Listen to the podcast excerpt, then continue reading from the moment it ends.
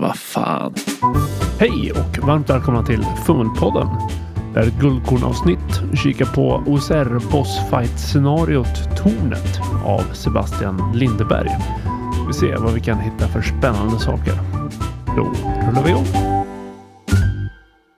Jag heter Lukas och idag ska vi inte titta på ett spel utan på ett scenario.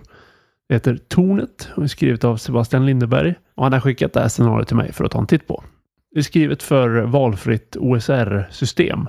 OSR står för Old School Renaissance eller Old School Revival beroende på vem man frågar. Kort sagt är det väl eh, spel som är influerade av 70 och 80-talets spelstil. Som handlar mycket om att utforska platser och att utmana spelarna att komma på smarta lösningar på problem som de stöter på. Och det här scenariot fokuserar helt på våld och strid i form av bossfighter. Väldigt mycket mörker och framträdande kristna teman. Man spelar bybor i ett samhälle som man inleder med att etablera och sen genomlider det här samhället oväder, sjukdomar och ruttnande mat och de tvingas i slutändan till kannibalism. Då blir de förbannade av Gud så att de numera är odöda. Och för att lyfta den här förbannelsen måste de ta sig till toppen av ett högt torn. Det här scenariot hör som sagt inte till något specifikt regelsystem, men det finns eh, OCR-kompatibla stats för fiender och vapen och sådär. Scenariot finns i digitalt format, motsvarande A5, strax över 30 sidor, ren och luftig formgivning utan illustrationer och hela häftet är vit text på svart bakgrund med inslag av röd text. Första guldkornet är hur scenariot hanterar död. Inom OSR är det vanligt att det är väldigt lätt att dö. Och så är det även här. Och i scenariot, man försöker som sagt kämpa sig upp till högsta våningen på tornet. Men när man dör så återuppstår man utanför tornet. Och när alla rollpersoner har dött så kan de återigen tillsammans gå in i tornet. Med haken att allting har nollställts. Så i det här scenariot kan man alltså inte riktigt dö på riktigt. Man återföds hela tiden. Det känns inspirerat av datorspel, kanske framför allt Dark Souls. Att spelet är liksom inte över när man dör. Man behöver inte ens göra en ny rollperson. Men man förlorar många av framstegen som har gjorts fram tills det att man dog. Och jag tycker det här är ett intressant val. För just med hög dödlighet är en av konsekvenserna ofta att man investerar lite mindre i sina rollpersoner. För varför lägga ner massa energi på rollpersonen när allt arbete kan gå förlorat så enkelt? I början av det här scenariot förväntas man investera lite i rollpersonerna man bygger som sagt det här samhället och alla rollpersoner har två D4 barn och de måste nämnas och få personligheter. Man måste även välja en favorit bland dem. Och när man då förväntas investera i rollpersonerna på det här sättet så tycker jag det är ganska trevligt att allt inte bara blir bortslängt ifall man har lite otur med tärningarna eller så. Och det här kan ju också öppna upp för intressanta taktiker. Någon kanske offrar sig själv. Det ger även en chans för rollpersonerna att lära sig av sina misstag. Det känns som ett kul verktyg att leka med och det är intressant scenariodesign eftersom det ger spelarna en annan slags upplevelse. Andra guldkornet är hur scenariot har lagt upp strider. Varje våning på det här tornet utgörs nämligen av en klassisk boss. Alltså en svår, unik fiende som man behöver besegra för att kunna ta sig vidare. Och de här är upplagda på lite olika sätt. Eh, en fungerar nästan som ett minispel där man duckar för lasrar och sen får man en chans att ändra sitt beslut.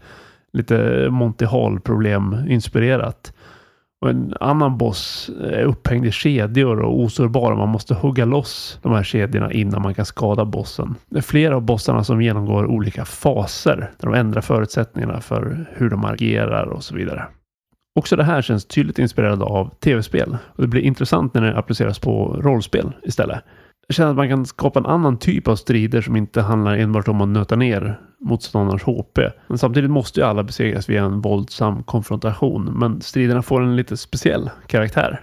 Och det här kombinerat med att allt återställs när man dör gör att man både får fler chanser att ta sig an en svår boss men också att man måste ta sig an de som man redan har besegrat tidigare igen.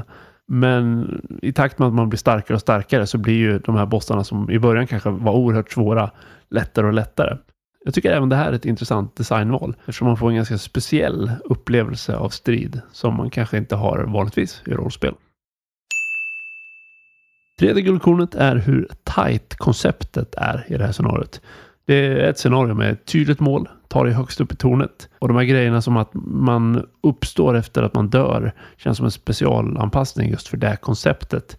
Det är bara våld och strid, inga vanliga pussel, inga fällor, i princip inga sociala interaktioner. Utan allt handlar om de här unika bossstriderna.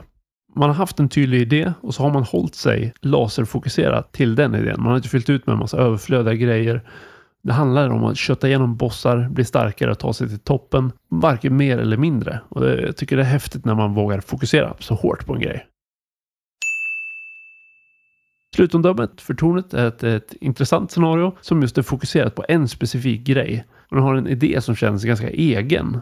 Inget man vanligtvis utforskar i bordsrollspel. Och det känns spännande. Det ingår i en serie av scenarion kallad Gå vidare, slå dig fri. Som alla är skrivna av Sebastian Lindeberg. Där finns det ytterligare tre scenarion med motsvarande fokus men med lite andra premisser och upplägg. Alla de här scenarierna kan laddas ner från Drive-Through RPG med kostnaden Pay What You Want. Så om du tycker att det här låter spännande så känns det helt klart värt att spana in. Det var Tornet. Har ni någonting ni vill att jag ska kika på? Hör gärna av er. Skicka ett mejl till info.fummelpodden.se. Tack och hej! Du har lyssnat på Fummelpodden som presenteras i samarbete med Studiefrämjandet. Du får gärna gilla vår Facebook-sida eller kanske följa oss på Instagram. Länkar finns i avsnittsbeskrivningen. Har du feedback eller tips på ämnen? Gör gärna av dig via sociala medier eller skicka ett mail till info.fummelpodden.se.